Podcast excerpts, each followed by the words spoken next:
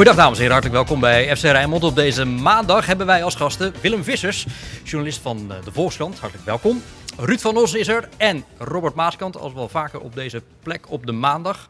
Uh, Robert, is uh, Louis van Gaal de beste Nederlandse trainer aller tijden? Zo, dat vind ik een hele grote vraag. Uh, je zit zeker in de top drie. Wie zit er nog meer in de top 3? Ja, Cruijff nou, lijkt mij. Cruijff, die heeft natuurlijk ook even los van zijn spelerscarrière heeft natuurlijk ook wel eens wat gewonnen. Uh, Rinus Michels denk ik dat je altijd moet noemen daarbij. Dus waarom, ja, waarom noem je Arne Slot niet?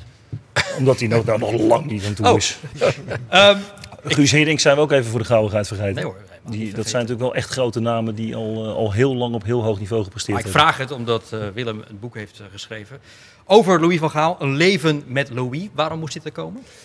Nou, er moet niks. Waarom wilde je dat het er kwam? Ik had gewoon zin om een boek te schrijven. En ik heb zeg maar een, een, een aantal verhalen uit de Volkskrant... die ik de laatste 25 jaar, 25 jaar bij de krant het jaar... die ik in die 25 jaar in de krant heb gemaakt... die heb ik erin gezet. En ik heb uh, de helft van het boek bestaat ongeveer uit nieuwe stukken, maar die vooral een beetje anekdotisch zijn van uh, herinneringen aan hem en ontmoetingen met hem. Hm. Praten er zo meteen over ja. door. Dit was even een, een teaser. Ja, jij, jij, staat bekend in de krant en ook als columnist trouwens uh, als virtuoos van de taal. Ik wil je even confronteren met de volgende zin. Ik ben benieuwd wat je ervan vindt. De beelden zijn anders dan de ervaring die ik had op het veld. Uh, dat is uh, een mooie uitspraak, maar ik weet niet precies wie hem... Uh... Bart Vriends, verdediger van Sparta, afgelopen weekend na de overwinning op Fortuna Sittard. Na zijn wel of niet vermeende hensbal. Ja, ik dacht maar ook voetballers, hens... Willem, zijn dus in staat om ja. Willem Vissers-achtige teksten nou, te produceren. Bart Vriends is natuurlijk een zeer intelligente man die bij de slimste mensen geloof ik heel hoog is geëindigd. En Zeker. die ook een buitengewoon interessante podcast maakt. mede met een paar anderen. En, maar maakte wel hens. Ja, het was volgens mij wel Hens. Maar goed, ja, weet je, je kunt elke... En dat is wel het jammer, dat de, de VAR had eigenlijk er moeten zijn om een aantal uh, rare onrechtvaardigheden uit het voetbal te halen. En iedereen ziet ook wel heel veel goede dingen van de VAR. Hè. Ik bedoel, buitenspel is gewoon buitenspel en klaar. Maar er is nu nog steeds zoveel discussie over met name Hens en dat soort dingen dat, uh, ja, dat het wel heel erg vervelend is. En dat het ook heel erg lang duurt. Dat er een soort spontaniteit uit het voetbal verdwijnt. Hè? Eh, pure vreugde die een beetje weggaat van... Ik, ben nog maar, ik hou me nog maar een beetje in, want misschien telt hij niet. En, en als hij dan wel telt, dan is de vreugde toch minder, want het is twee minuten later. Ja. Uh, dus er zijn wel heel veel nadelen ook aan die VAR. En, dit, en ik ben natuurlijk voor Fortuna, dus in mij, mij, voor mij... nee, maar, jij legt het bij de VAR neer maar had het ook niet aan de scheidsrechter ja, kunnen liggen? Want als de VAR zegt kom kijken en hij zegt nee, dan ligt het niet aan de VAR. Want ik nee, vond voorafgaand... had het eigenlijk wel mogen zien. Ja, voorafgaand aan de wedstrijd hoorde je Spartanen zeggen: Oh jee, Guzubuyuk, die fluit, eh, een Turk. En eh, een Turkse club als Fortuna Sittard. Ho, ho, ho. Nou, een beetje, een beetje. Maar achteraf kan je zeggen dat Guzubuyuk heel erg zijn best deed om te laten zien dat hij niet voor Fortuna was. Ja. Want die, die andere situatie, waarin de aanvaller van Fortuna aan zijn arm werd getrokken, dat was natuurlijk ook een straf. Met Mijnans. Ja. ja, ja, ja dat, dat, was een pingel toch? Eigenlijk. En, en misschien zegt de VAR dan: Joh, Serdar, kom eens kijken. En Serdar zegt: Nee, ik vond niks. Dat zou natuurlijk ook. En de elleboog van Awassar, dat was ook wel dat ja. dus ik vond dat de Fortuna eh, zat het best wel tegen. Alleen, Sparta won verdiend. Want Absoluut. Uh, Sparta speelde veel beter. En Willem, wil je dat verhalen op L1 houden, niet in Rijnmond? nee, maar goed. Mag wij, wij als Rotterdammers vonden het gewoon absoluut niks aan het handje. Nee, maar goed. Ik, Sparta wint dik verdiend. Ik heb ook een tweet gemaakt. Zeiden mensen, hoe kom je daarbij? Je bent toch fan van Fortuna? Maar dat maakt niet uit. Als Fortuna slecht speelt, spelen ze slecht. En dan horen ze gewoon te verliezen. Maar, Sparta is... Ja, want Sparta verpulvert het ene record ja. naar het andere. Op dit moment na 12 wedstrijden, Ruud, zesde. Uh, de vijfde thuisoverwinning uh, op rij. Dat was geloof ik sinds 1985 niet meer gebeurd. Dan lopen ze allemaal, jij ook, Sparta supporters, ja. in Polonaise nu door het leven. Ja. Ja, nee, maar dat merk je aan alles. Kijk, bij Sparta zijn de dalen heel diep geweest en de pieken niet zo hoog. En uh, op dit moment is de piek net wel even wel wat hoger. Nou, voor de wedstrijd prachtig vuurwerk nou, georganiseerd. opkomst. Oh. Uh, op het veld. De opkomst is al de mooiste van Nederland. En die werd nog eens uh, mooier door dat vuurwerk. Als er heel ongekleurd. Precies. Als er ja. ook nog 3-1 gewonnen wordt, dan is het op allerlei plekken. Want op, bij Sparta wordt er op meerdere plekken feest gevierd. kasteelheertjes, supporters home, sponsorboxen, business lounge. En dan is het overal gewoon hoeveel, goed Hoeveel mensen praten er nu nog over Van Stee? ja, niemand meer. Nee, dat, dit is echt, uh, de koning is dood, leven de koning. En Gerard Nijkamp is nu de held. Uh, Gaat snel, hè? Ja, en of dat, ik zeg niet dat dat terecht is, want Van Steen heeft natuurlijk absoluut goede dingen voor Sparta gedaan. Maar Nijkamp heeft, uh, doet het fantastisch. Wat is, Robert, de belangrijkste oorzaak dat Sparta draait zoals het nu draait? Goed elftal. Ik, ik vind dat Nijkamp samen met Stijn slim ingekocht hebben. Stijn, een trainer die, heb ik al vaker hier aan tafel gezegd, heel goed kan werken met ervaren spelers. Die, die ze op de juiste manier kan benaderen. En ik denk dat dat een mooie, een goede mix is. en daarnaast het, het, programma, het heeft ook af en toe een paar keer meegezeten, maar dat heb je gewoon nodig. een eredivisie waarin je onder die top 6, of top 5 in dit geval, ja, kan alles van elkaar winnen. Dus het is ook nog niet gedaan voor Sparta, hè, want het seizoen is nog, uh, nog wel enigszins lang. En ze kunnen dadelijk ook wel in een wat mindere fase terechtkomen. Maar ze hebben in ieder geval de veiligheid om nu vrijuit veel vrijer te spelen. Dan dat ze het voorgaande twee jaar hebben hoeven doen. Ja. En, en ze hebben een doelpunt te maken, hè? Vergeet dat niet. Hè. Dat, dat, Doe je niet van Krooi of Lauw? Krooi. Ja. Van Krooi, die op dit, dit seizoen op zes doelpunten... die was er al. Die was er nee, maar zes doelpunten, vier assists. Dat is wel lekker. Als je als trainer de boel neerzet, dat je de ene die ze erin zit. Maar die loopt er al twee jaar, hè? Dus maar dit is een tweede jaar. Ja, maar dus, wij hadden wel uh, vandaag een stuk met hem in de krant, in de Volkskrant, uh, uh, van Bart Vlietstra, over Van Krooi. En die zegt ook, ik krijg van deze trainer meer vertrouwen. precies. Ja, die andere, vorig jaar was ik altijd bang dat ik, er, dat ik na een uurtje gewisseld zou worden. En nu is hij ook nog met zijn broer, die daar reservekeeper is, maar die toch ongetwijfeld Limburgse jongen. Hè, moet Limburger moet Sparta toch, komen we er toch weer op terug. moet Sparta toch een beetje op het goede komt, spoor Hij komt wel het Venlo trouwens. Die dat is ook Limburg hoor. Ja, dat is wel Limburg, zeker Limburg. Nee, maar dan je maakt veel doelpunten, assist. En die is nou toch een beetje los. En dat is toch wel lekker voor, uh, voor, voor een ploeg. Hè. Je hebt altijd een topschutter nodig. Nou ja, uh, Van Krooi zes, ik geloof zes gemaakt. Sparta de levenskus gegeven tegen AZ vorig seizoen. Door die 1-1 binnen te schieten. Die ja, vanaf dat moment is het gaan lopen. En ik heb altijd mijn twijfels gehad over het centrale duo. Ik dacht dat Oude Sar en Vriends toch een beetje klaar was. Dat dat niet meer, bijna niet meer zou kunnen in de Eredivisie. Maar het gaat een beetje groeien naar het vroegere Penders Zwaanswijk.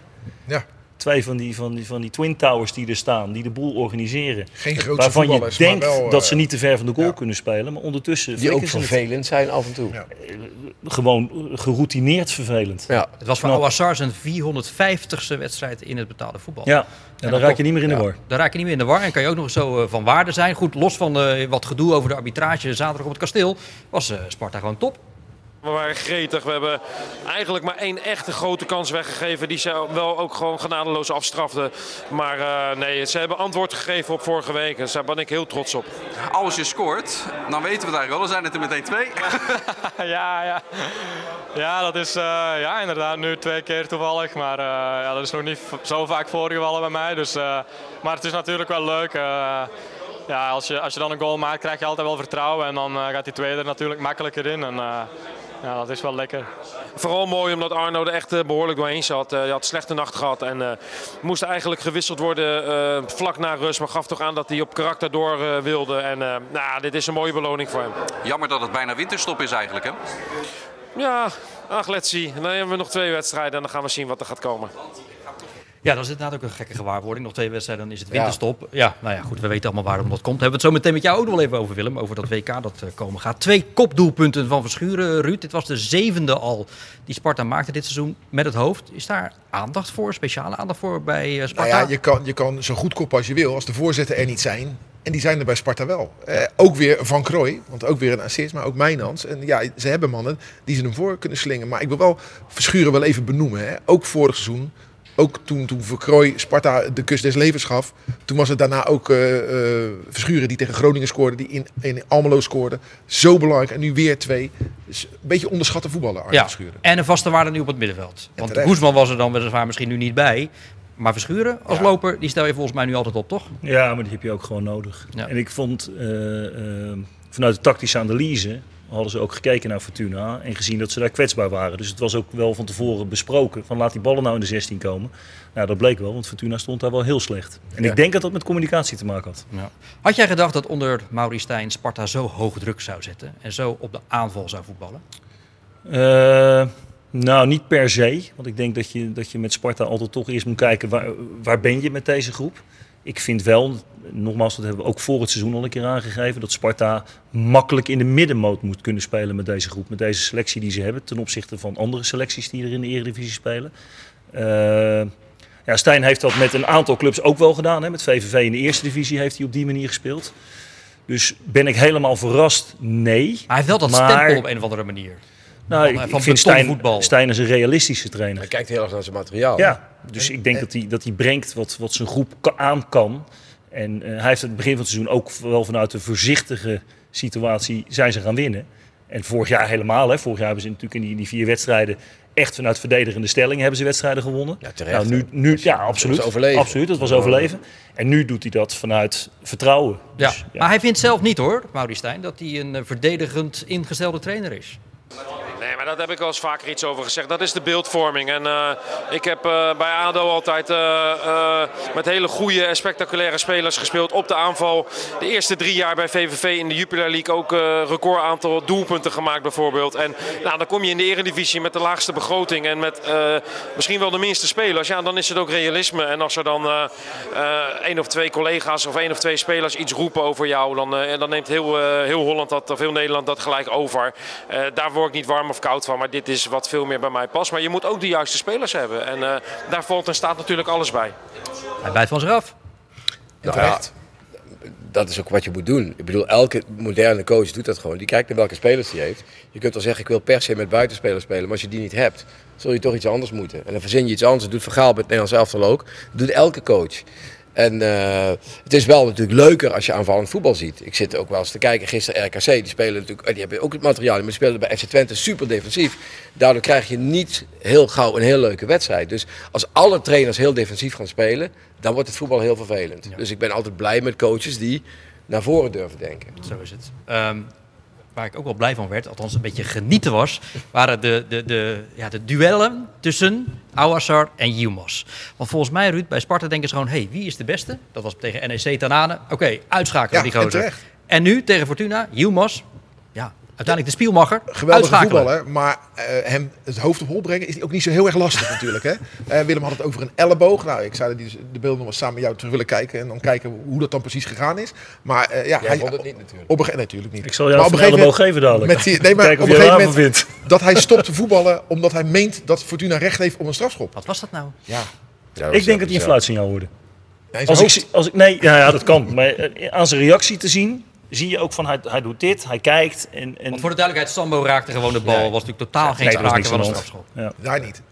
Daar niet. Nee, met Maar hij is, wel, misschien weer wel. hij is wel belangrijk voor Fortuna hoor. Ja, hij heeft al heel veel niet gescoord. hè. Hij is eh, vrij. Het is natuurlijk een, een, een, een, een eh, licht ontvlambare speler, om het zo maar even uit te drukken.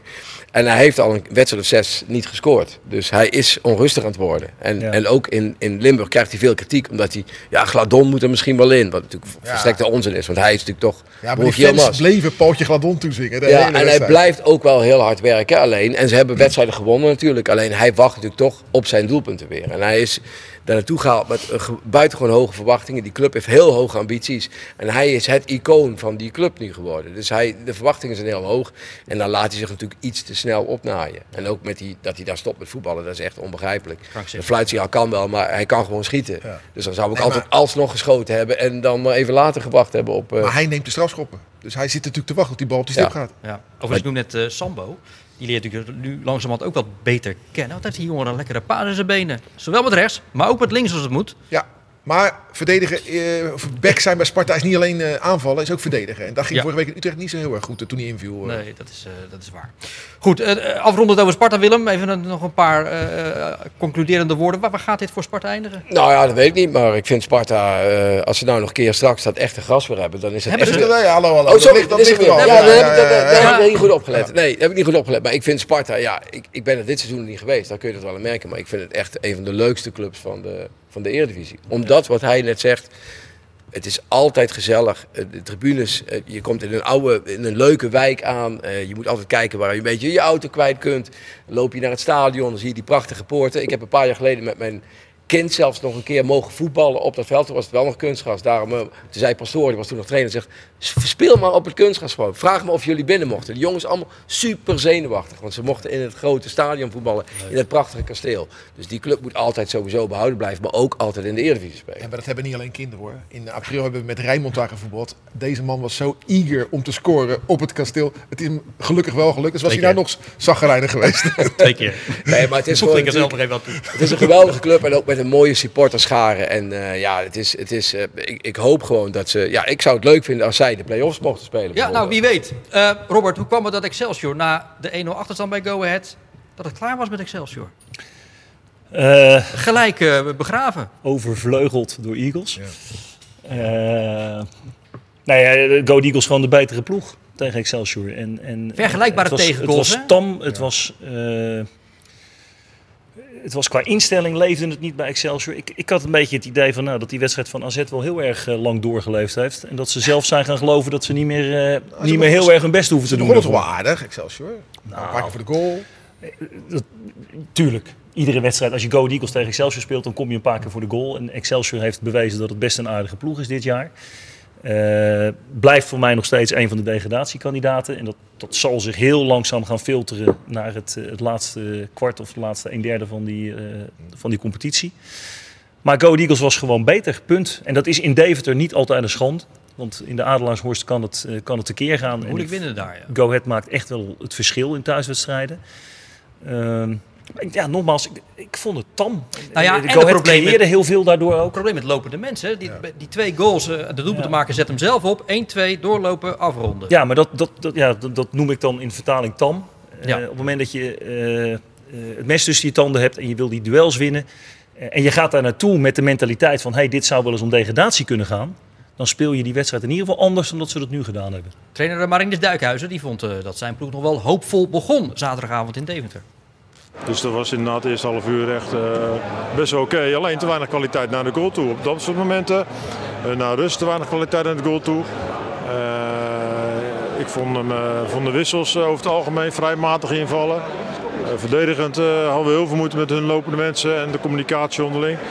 Dus ja, ook wel heel veel dingen die inderdaad fout gingen. En, ja, als je ziet dat je middelmaat bent overal, dan, dan verlies je terecht ja, het laatste kwartier van de eerste helft zijn we het eigenlijk helemaal kwijt. Uh, worden zij ook iets sterker, hebben zij langer de bal.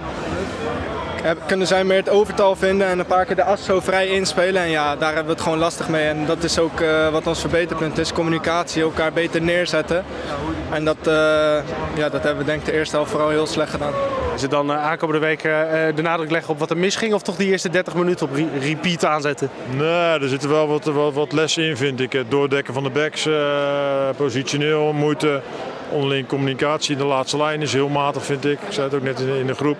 Ja, af zijn het echt dode gasten achterin. Uh, ook, maar ook midden toch gewoon te weinig communicatie uh, onderling. Dus met name dat soort dingen moeten we gewoon lessen trekken. Dus met name de, in dit geval een keer de mindere dingen laten zien. En met name ook gewoon betrainen. Waarom zit je nou te lachen tijdens dit verhaal? Ja, omdat, omdat Marinus is zo goud eerlijk daarin. Ja. En dat hoeft helemaal niet. Oh. Je nou, liever wel. Nee, ja, dat, dat, snap ik voor jullie wel leuk. Uh, maar dat, dat hoeft als trainer in betaalde voetbal in de eredivisie... hoef je natuurlijk niet heel je huishouden bloot te gaan geven na zo'n wedstrijd. En dat is dan een lokale zender. Dan ben je dan misschien oh, wat oh, opener. Oh, regionaal. oh, oh, regionaal. regionaal. ja, dat zijn grote verschillen. Ja, Tekst nogal, ja. Sorry, taalvirtuozen. uh, maar hij is wel erg open. En je, je hoort ook direct van, uh, Baas staat natuurlijk na afloop te vertellen. Heeft dan net het verhaal van Dijkhuizen gehad. En dat wordt één op één wordt dat naar die camera ja, verteld. Ja. Ding nog even, het was wel opvallend dat Yassine Ayoub al gewoon weer uh, mee kon doen. Maar is hij eigenlijk wel fit? Oogt hij fit? Ja, dat, dat, dat vind ik moeilijk om, om vanaf de, de bank te beoordelen, thuis op de bank. Maar ja, bijvoorbeeld bij die twee goals, bij de ene laat Baas zijn mannetje lopen. Bij die tweede zie je dat Ayoub niet echt goed meegaat. En dan ga je inderdaad dat soort vragen stellen van ja, kan die nog wel mee? Ik hoorde Mario Been bij In dit geval, hè, die jongen is natuurlijk, als hij fit is, goed genoeg, laat dat duidelijk zijn. Misschien wel een van de betere. Precies. Ja, maar ja. Mario Been kreeg diezelfde vraag bij ESPN. En uh, die vond ik heel weifelend antwoorden over. Ja. Dus die zijn daar niet van overtuigd. Dat proefde je gewoon in zijn antwoord. Nee, maar ja, goed, heb ik ook heel lang niet gevoeld. Ja, dat gaf in hij ook aan. natuurlijk in Griekenland uh, bijna niet gespeeld. Nee, precies. En... Goed, Excelsior gehad, Sparta gehad. Feyenoord uh, speelde niet, want dit weekend de vrij, uh, Willem. Wat is denk jij het meest reële Europese scenario komende donderdag voor Feyenoord? Thuis tegen Lazio? Ja, dat wordt echt natuurlijk een, een, een happening. Ik hoop dat het, dat het in ieder geval rustig blijft met supporters. En ik, ja, ik, ze moeten eigenlijk winnen voor de zekerheid. Hè. Gelijkspel zou ook nog wel. Ja, maar dan, kunnen ze eventueel die derde plek. Ja. En dat willen ze natuurlijk eigenlijk niet. Maar van de andere kant is overwinteren is overwinteren. Hè, of je nou in de Conference League verder gaat of in de Europa League. Nou, is natuurlijk wel een verschil. Maar van de andere kant is de Conference League opent ook. Kijk, Ajax gaat nu verder naar de uh, uh, Europa, Europa League waarschijnlijk. Nou, daar hebben ze meer kansen in. Ik weet nog dat Van Hooyd ook in 2002 zei, toen zij de UEFA Cup wonnen Feyenoord. Die was eigenlijk blij dat ze in de pool van de Champions League derde waren geworden. Maar die zegt, ja, sorry, maar de Champions League... Na de winterstop liggen we er meteen uit. En in de Europa League hebben we misschien kans, toen nog een UEFA Cup geloof ik, hebben we misschien kans om wel ver door te komen. Maar nou, zou voor Feyenoord hetzelfde gelden nu? Doorgaan in de Europa League zou uh, nu een geweldige prestatie zijn. Maar dan heb je misschien na de winterstop En dan speel je na de niet zoveel kans speel je meer. tegen Barcelona of tegen Juventus of tegen Ja. weet ik veel. Allemaal Atletico. clubs die het ook niet halen. Ja. En in de Conference League heb je misschien meer kans. En dat, deze ploeg die zo in opbouw is. Het is al eigenlijk ongelooflijk knap, vind ik. Eh, die laatste wedstrijd tegen Stoem Graas was er een beetje... Hè, ik las ook in de kranten dat Slot voor het eerst wat eh, tegenwicht kreeg en zo. Zeker. Tegenwind kreeg. Ja. Maar als je kijkt hoeveel spelers er eh, eh, gewisseld zijn... en hoe goede wedstrijden ze toch soms gespeeld hebben... En hoe die jongens zich hebben, hebben laten zien. Niet allemaal, maar een aantal van die jongens hebben zich echt wel laten zien. Dan vind ik het toch wel heel erg knap. En dan zou ik het geen schande vinden. Alleen, je bent er dichtbij. Het is een pool met ongelooflijk kleine krachtsverschillen. Eh, De ene week eh, eh, verlies je dik van Lazio. De week daarna eh, verliest Lazio met 5-1 van. Eh, je kunt allemaal in een grote pot gooien en Ja, je weet niet niet wat eruit volgen. komt. Nee. Sturm Graz, Feyenoord wint met 6-0. Verliest uit met 1-0. Ja, leg het nog maar eens uit. Maar probeer jij eens uit te leggen waarom het nog steeds wel voor jou dan normaal is dat nu eh, het bijna november is, Feyenoord nog zo zoekende is. Ook als het gaat gewoon om een basisformatie. Nou ja, omdat A, hij sowieso veel wisselt. Hè, ik bedoel, hij had er kunnen zeggen... moet je dat dan wel doen? Nou ja, dan kun je de vraag. dat zoek weet naar de niet. Kijk, vastigheid. je had kunnen zeggen: ik laat Danilo gewoon eh 20 wedstrijden staan. En als hij er 13 maakt, dan, eh, dan laat ik hem staan. En anders ga ik die andere spits Maar dat zegt brengen. trainer nooit, ik laat je 20 Nee, wedstrijden staan. dat zegt de trainer. Dus hij wisselt constant een beetje met zijn spelers. Ook om, om de een wat rust te geven. En eh, hij heeft natuurlijk noodgedwongen ook vaak. Hè, die Hansko, die eigenlijk centrale verdediger is, die is dan weer vaak dan nu linksback gezet. En zo zijn een aantal wissels natuurlijk verplicht. Andere wissels, dat doet hij vrijwillig. En dat doet hij ook met volle overtuiging. Eh, Maar ik vind dat ze toch wel eh, best wel veel goede wedstrijden gespeeld hebben. De, de, de trendbreuk is een beetje die, eh, die eh, verloren competitiewedstrijd van... Even nadenken. Ze hebben Gelijkspel bij tegen Fortuna. Fortuna. Nou gelijkspel tegen PSV Fortuna. verloren. Gelijk- Dat kan, maar gelijk Ja. spel tegen Fortuna, dat was natuurlijk echt een... eh, hè, dus die laatste twee wedstrijden, die hebben een beetje de, het, het ritme wat er toch wel in zat, ondanks het, het werk aan de nieuwe ploeg. Ja, is uit tegen Stoem Graas verliezen, waarin je eigenlijk goede zaken had kunnen doen. En tegen Fortuna, als je die gewonnen had, had je heel dicht bij de eerste plaats gestaan. Ja, dus dan is er meteen onrust. Maar ik vind die onrust niet zo terecht. Lazio verloren gisteren. Ja, Salernitana. 3-1. Ja. Ja. En speelt toch in een, eh, in een sterke opstelling. Alleen Milinkov Savic die zat op de bank. Die wilde ze beschermen voor het krijgen van een gele kaart. Want dan kan hij volgende week de derby niet meedoen. Nou, hij viel in en kreeg alsnog een gele kaart. Kan die derby dus toch niet meedoen. Maar wel thuis eh, verloren. Ja, ze speelden tegen Midtjylland eigenlijk met een beetje een B-ploeg. En dat zullen ze denk ik donderdag in Rotterdam niet gaan doen. Maar als ik aan een topploeg in de Kuip denk, eh, dan denk ik aan Manchester United, denk aan Porto, Sevilla. Het kan gewoon. Het Ja, kan, gewoon. Dus, dus daar moeten Feyenoorders zich maar aan vasthouden. En wat jij zegt, laten we hopen dat het allemaal niet weer een boete op gaat leveren. Maar dat, het er wel voor een, dat er een atmosfeer is waarin zelfs Lazio gaat denken van zo. Ja, zeker. Nou, zou mooi zijn. Eh, Tegen Salernitana trouwens eh, Vilena nog invaller. Afgelopen weekend tegen Lazio. Dat het weekeinde dan weer tegen AS Roma speelt. Dus misschien, misschien gaat er een beetje de handrem op. Want ja, AS Hij Roma hoopt, hij Lazio, dat is natuurlijk wel een om eh, ja, hoogspanning voor, de, voor die beide clubs. Ja, dan zullen ze ook niet zo schrikken van de Kuip, denk ik hoor. Nee, Als je integendeel. dat soort derby speelt. Even nog een paar dingen benoemen. Dat doen we niet zo vaak in dit programma, maar twee oud-Feyenoorders eh, benoemen. Allebei actief in de Premier League. Somerville, die eh Ja, eh, Crescencio Somerville, maakte winnende voor Leeds op Anfield tegen Liverpool. Liverpool had geloof ik vijf jaar geen Premier League thuis eh, verloren, maar dankzij Somerville eh, gebeurt dat wel. En Reece Nelson, gisteren voor Arsenal twee keer scorend eh, binnen een paar minuten. Ja, die kennen we natuurlijk ook nog uit Ja. zijn periode in de Kuip. Dat was trouwens tegen Nottingham. Dit boek, Leven met Louis van Willem. Wat leert ons dit, Willem, over de bondscoach? Wat we nog niet wisten. Nou, het is allereerst denk ik gewoon ehm, eh, leuk om te lezen wat, wat, wat er allemaal gebeurd is in zijn leven. En ik heb ook, ook een beetje beschreven van anekdotes die ik met hem heb meegemaakt. En, eh, en, en, en ik heb hem natuurlijk eh, vrij nagevolgd.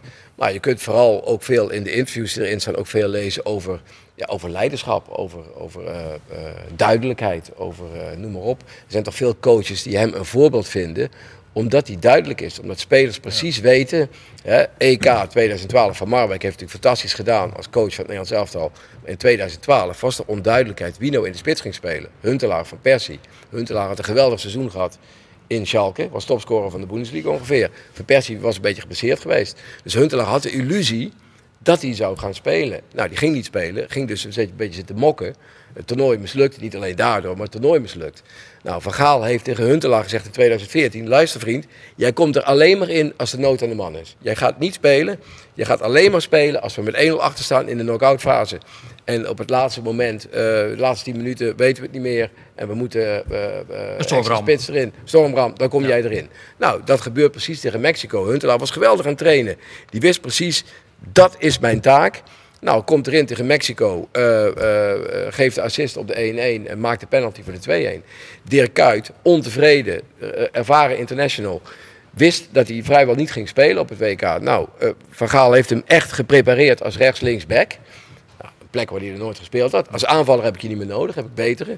Nou, komt als rechts-links-back, komt hij te spelen. Speelt eigenlijk een, een, een, uiteindelijk een goed WK. Dus die duidelijkheid die hij verschaft die is gewoon heel belangrijk. En zeker nu bij dit WK, waarin er nauwelijks een voorbereiding is.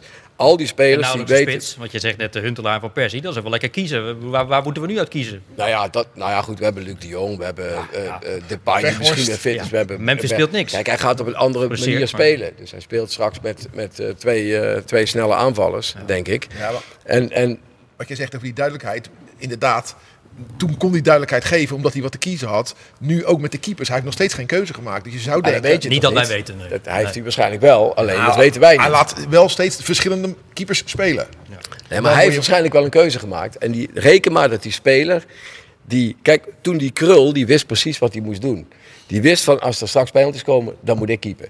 En dat ging die Sillissen niet zeggen, heel slim. Want dan had Sillissen toch gedacht, shit, als er nou nog 10 minuten gespeeld zijn, dadelijk is het afgelopen en dan moet ik eruit. Want ik, uh, ik mag de penalties niet keepen, want ik hou er nooit in tegen. Van Gaal heeft nu, reken maar dat al die keepers precies weten wat hun rol wordt op het WK. Dat Sillissen, ik denk Sillissen, precies weet, ik ben uh, basiskeeper en ik weet precies wat er van mij verwacht Wat vindt Louis zelf van dit boek, Willem? Uh, hij, nou ja, hij, heeft namelijk nog wel eens een mening over het een of hij, andere. Uh, hij heeft het uh, um, een deel gelezen. Ik was twee weken geleden in Portugal, heb ik het hem aangeboden. En ik had hem van tevoren een, een drukproef gestuurd. En hij zei letterlijk, ik heb de eerste vijf hoofdstukken gelezen. En ik kom er niet altijd goed vanaf. Maar dat is jouw mening. Mm, okay. Dus ja, nou goed. Hoe groot Spartaan is hij nog? Nou, ik denk uh, wel uh, vrij groot. Want ik heb een aantal keren dat ik uh, hem geïnterviewd heb, stond er altijd een hele grote Sparta-foto in zijn kamer. Ik weet niet meer precies welke foto, maar dat heb ik ook in het boek beschreven. Dus hij is echt wel een Spartaan. Je zag hem pas geleden ook op de tribune. Ja, in volle borst. De Sparta-mars. een van de weinige clubs waar hij waar die geen problemen mee gehad heeft. Hè?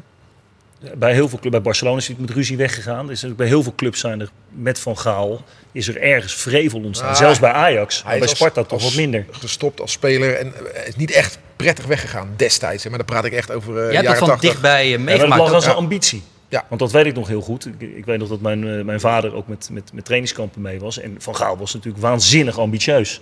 En op het moment dat je geremd wordt in je ambitie door de club ja. waar je je veilig voelt, ja, dan steekt dat even. Dat, ja. Daar kan ik me wel iets bij voorstellen. En die penalty ging er helemaal niet in, hè? Of, nee, nee, nee. Tegen, die andere wel. tegen Spartak Moskou. Ja. ja. Dat zei hij bij Nederland zelf. Zei hij dat die penalty, kijk maar eens op YouTube, gingen mensen natuurlijk Tegen Dazaev. Tegen Dazaev. Beste keeper van de wereld. Nou, die zat er niet in, hoor. En jij hebt Van Gaal in de privésfeer ook meegemaakt, toen die bij Sparta voetbalde. Mijn vader en uh, Louis van Gaal waren in de jaren 80, toen Van Gaal bij Sparta speelde, goed bevriend. Dat is in de loop der jaren verwaterd. Maar in die fase, als 12, 13-jarig jongetje, ja, mijn vader en, uh, en, en zijn partner uh, met Louis en Fernanda, die toen nog leefden, en, en, en ik was dan uh, ja, liep buiten te spelen met Brenda en Renate, de dochters van Van Gaal. Ja, in Averhoorn bij ons thuis. En uh, ja, daar heb ik heel veel. Uh, en daar heb ik nu ook nog steeds, heb ik het nog steeds met Louis over. Ja, ik ja. vind het mooi. Mijn vader werd vorig jaar 80 en dan belt Louis ook gewoon nog eventjes. Terwijl het contact toch wel wat verwaterd is, maar dan toch nog even bellen op zijn verjaardag om te feliciteren. En ja, ik heb goede herinneringen aan de privépersoon van Gaal. Maar als ik hem als een hork in de camera bezig zie, ik heb het wel eens aan hem gevraagd. Van, joh, waarom doe je dat nou? En waarom doe je dat ook tegen mij? Je kent mij. Zei, ja, maar waarom zou ik jou anders behandelen ja. dan andere journalisten? Nou, is wel consequent. Uit. Ja, maakt hem. Ja, maar wat, wat zei hij tegen jou bijvoorbeeld toen jij kind was? Als kind? Ja. Nou, kijk, ik vond hem altijd al. Hij presenteerde zich als de man die het wist en de leider was in alles. Zelfs als we Chinees gingen bestellen. En, en, en het is vaak zo dat degene die zich zo opstelt, die wordt ook gevolgd. Dus was hij de absolute leider, ook bij Sparta, omdat hij zichzelf ook zo neerzette. Ja. En iedereen liep erachteraan. En dat was ook in de privésfeer. Ja. Ga jij in Qatar ook achter hem aanlopen? Nou, daar, daar, daar zijn een aantal persmomenten en daar, uh, daar ga ik natuurlijk wel naartoe. Ja, en hij is getwijfeld eigenlijk om daar naartoe te gaan? Aanvankelijk wel. Hè. Ik heb er ook een, eh, een, een column over geschreven in, in 2014 dat ik niet zou gaan. En dat was eigenlijk een samenloop van, van dingen die mij in voetbal niet bevallen. Kijk, het voetbal is natuurlijk steeds meer overgeleverd aan het geld. En dat komt allemaal bij elkaar in Qatar. Hè. Het is geen voetbalcultuur. Er is, er is ook nog allemaal de, de misstanden met de arbeiders. ze gaan stadions bouwen die ze helemaal niet nodig hebben. Dus die gaan ze nou weer afbreken. Dus dat was te veel wat me niet beviel. Uiteindelijk ga ik toch. Er zijn heel veel mensen die mij daardoor een slappe zak vinden. Dat is vrijheid van meningsuiting, dat mag. Uh, ben je dat dan ik vind het zelf ook wel een beetje. Uh, maar ja, het is van de andere kant, ik ben geen activist, maar ik ben een journalist. Ben je influencer toevallig? Ja, ik, Want dan kan je op de kosten van Qatar. Nee, dat uh, zou ik sowieso niet doen. De Volkskrant heeft uh, daar geld genoeg voor. Als de Volkskrant het niet zou kunnen betalen, zou ik niet gaan. Nee, maar wat uh, vind je ervan? Wat, dat, dat de organisatie dus nu doet, die betalen nou, ik hoorde, gisteren supporters? Ik, ik, hoorde gisteren ook bij een ander programma dat dat, dat wel vaker gebeurt. Alleen ik vind het in dit geval... Kijk, alles wat er gebeurt met Qatar wordt in het negatieve uitgelegd en uitvergroot. Dus ik vind het eigenlijk heel dom dat Qatar dit doet.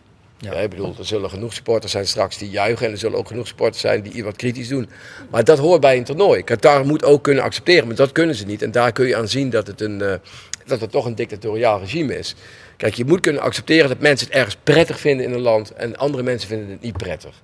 Dus zij moeten dat gewoon op zich af laten komen. En dan ja, er zijn er mensen die denken, ja god, ik vind het hier een, een klote land om het zo maar even uit te drukken. En ik laat het ook merken ook. En andere, landen zullen de, andere mensen zullen denken, god, is hij wel welvarend en mooie hotels en een goed zwembad erbij. Als je geld ik, hebt. En ik vind het mooi als je geld hebt. En dat moet je ook een beetje zo laten. Even, even uitleggen nog. De organisatie heeft enkele tientallen Nederlanders uitgenodigd. Ze betalen reis en verblijf. En in ruil daarvoor... Ja, ook andere landen. Ook ja, ook in andere landen. Maar ik betekent even op de, op de Nederlanders. Ook hier in Rotterdam trouwens. Uh, en in ruil daarvoor uh, zijn die mensen ja, uh, doelwit van mark, voor marketingdoeleinden. moeten ze ook rapporteren als er dingen... Ja, als er negatieve dingen worden gepost en dergelijke. Hoe kijk je naar zo'n ontwikkeling in het voetbal? Ja, dat vind ik niet goed ik vind dat je de, de vrijheidsvermeten, zeker als Nederlander zijnde, wij zijn natuurlijk heel erg gewend om, om, om alles te kunnen zeggen en te mogen zeggen. En ik denk dat je, dat je zeker geen klikspaal moet gaan spelen, want dat wordt dat eigenlijk gevraagd. Het rapporteren is natuurlijk nog wel ja, het, uh, wel dat vind ik, uh, ja. vind ik echt wel te ver gaan. En dat er snoepreisjes aangeboden worden, dat, uh, dat begrijp ik. Dat zal in eigenlijk alle landen wel eens gebeurd zijn. Hè. Sterker nog, er worden nog regelmatig grote officials vanuit allerlei landen gearresteerd. tientallen jaren later nog, die, die dan de gevangenis nog in moeten door dit soort zaken. En nou is dit wel heel kleinschalig natuurlijk met supporters. Maar goed, ik, ik, ben het met Willem eens. Er worden heel veel dingen enorm uitvergroot. Uh, ik ben naar twee dingen benieuwd. Eén, blijft die aandacht op het moment dat het WK weg is? Blijven we daar ons dan zo druk op maken? Of zijn de programmamakers bezig om voor zichzelf te scoren op dit moment? Uh, en twee, op het moment dat we daar wereldkampioen worden, staan we dan ook niet bij de grachten dadelijk? Nou, dat zijn dingen die, waar ik wel nieuwsgierig naar ben. Nou ja, ik vind het niet raar dat er aandacht is. Hè. Sinds de toewijzing van het WK zijn daar niet alleen bij de bouw van de stadions, maar zijn daar in totaal 5600 mensen uh, ja. om het leven gekomen. Dat is toch logisch dat, daar aandacht voor is? Dat, ik, vind, ik vind het ook terecht dat er aandacht voor is. En er zijn, ik, heb het toevallig, ik heb het toevallig op laten zoeken. Uh, op het moment dat er stadions gebouwd worden, dan vallen er doden. Dat is zowel met de Olympische Spelen gebeurd in alle landen waar ze geweest zijn op alle WK's is het gebeurd. En ja, de werkomstandigheden zijn hartstikke slecht. De maar, leefomstandigheden. En, de leefomstandigheden. Jij geef je nu wel maar, glad ijs hoor. Want nee, nee, zeker Amsterdam niet. Arena is, is gebouwd. Voor mij is daar niemand overleden. Nee, oké. Okay. Maar er slapen nu ook in Nederland slapen er mensen buiten nog. Hè? Dat is wat nu. anders. Nee, is ook niet okay. goed. Nee, maar dat is een wat bredere maatschappelijke ja. discussie. Dat snap ik ook wel. Ja. Maar dat gebeurt ook in Nederland. Slapen er op dit moment mensen in tenten buiten. Ja. Ah, nou. die 6500 is bovendien uit zijn, uit zijn verband. Ik wil helemaal niet dat WK, want dat had daar nooit gehouden mogen worden. Maar die 6500 is uit zijn verband getrokken. Ja, dat gaat over vijf landen. Uh, uh, Sri Lanka, India, Pakistan, Bangladesh en India, geloof ik. En die 6500 zijn alle immigranten, maar iedereen is immigrant in het land. Er zijn 300.000 Qatari en er zijn bijna 2 miljoen immigranten. Dus het is niet alleen bij de stadions. Maar dat is niet bij de stadions, maar ook, uh, er zitten ook professoren bij, kindermeisjes. Ja, maar heb jij in Nederland gekeken hoeveel mensen in 10 jaar doodgaan? Het is een tien jaar. Er gaan ook in Nederland mensen dood hoor. Gewoon. Alleen, Qatar heeft de fout gemaakt dat ze niet hebben gespecificeerd waar die mensen aan doodgaan. Het wordt niet uitgezocht. Er is geen autopsie. Ook soms omdat de mensen die, waar, die het betreft een geloof hebben waar je niet in lichamen mag snijden. Dus het is niet altijd de Qatarische schuld, maar het is ook soms het, vanwege het geloof. Maar het is al met al maakt het dat het een beerput is. En dat er elke keer weer dingetjes boven komen die wij helemaal niet willen. En die ook het, het, het, het plezier in een toernooi uh, vergallen. Kijk, nee, maar, het, eigenlijk we zijn het al hier mee eens dat je daar niet naartoe moet nee, eigenlijk. Maar al, al was daar niemand om het leven gekomen, de arbeidsomstandigheden zijn zo slecht dat je daar al niet naartoe had moeten gaan. Maar goed, daar, daar, komt ook bij dat er uh, buitengewoon veel hypocrisie is. Want er is in 1976 is er een gasbel gevonden in, uh, in, uh, in Qatar, voor de Perzische Golf. En sindsdien, toen was er alleen nog maar woestijn. Maar al de landen daaromheen is olie en gas gevonden. Er is al 50 jaar wordt daar gebouwd door Shell, door ING, door alle grote bedrijven die daar miljoenen, miljarden verdiend hebben. En er is nooit iemand, ik heb gisteren nog proberen op te zoeken, de Burj Khalifa, hè, de hoogste toren van de wereld. Ik weet niet of ik het helemaal goed uitspreek, maar die is 800 zoveel meter hoog. Ja. Daar hebben geloof ik 12.000 mensen aan gewerkt om die te bouwen. Daar zijn ongetwijfeld ook. Heb jij daar ooit iets over gehoord? Nee, Denk jij een toren van 800 meter dat daar uh, uh, niks gebeurt? Nou, ja, uh, dat is, hoe noemen ze dat? Whataboutism. Ja, maar whataboutism, dat vind ik. Dat, dat, dat, dus omdat we er 50 jaar, als we ons 50 jaar druk hadden gemaakt om, die, om de om manier van bouwen in die regio, had het WK misschien nooit toegewezen geworden. Nee, er is daar ook WK wielrennen geweest. Dus dan kan je ook zeggen, als het WK wielrennen er kan zijn, dan kan er ook het WK voetbal zijn. Maar als we het nu puur op het voetbal richten, dan had je je echt af moeten vragen, wat ik vorige keer al zei, als Frankrijk, Duitsland en Brazilië hadden gezegd, gewoon niet, was dat WK dan nooit gebeuren. En daar moeten we het ook voor doen. En, dat laten. en ook de, speel, ja, sorry, de spelers hadden we gaan nog even door, Bart.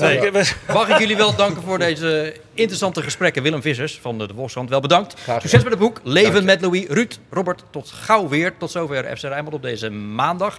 We melden ons woensdag weer met onze Sparta-podcast. Ik geloof dat Manfred Laros... Ja, morgen de jaarcijfers. Uh, dus woensdag... bij ons dat is eh, mooi. En eh, uh, donderdag eh, pakken we natuurlijk weer uit met Feyenoord tegen Lazio in de Europa League.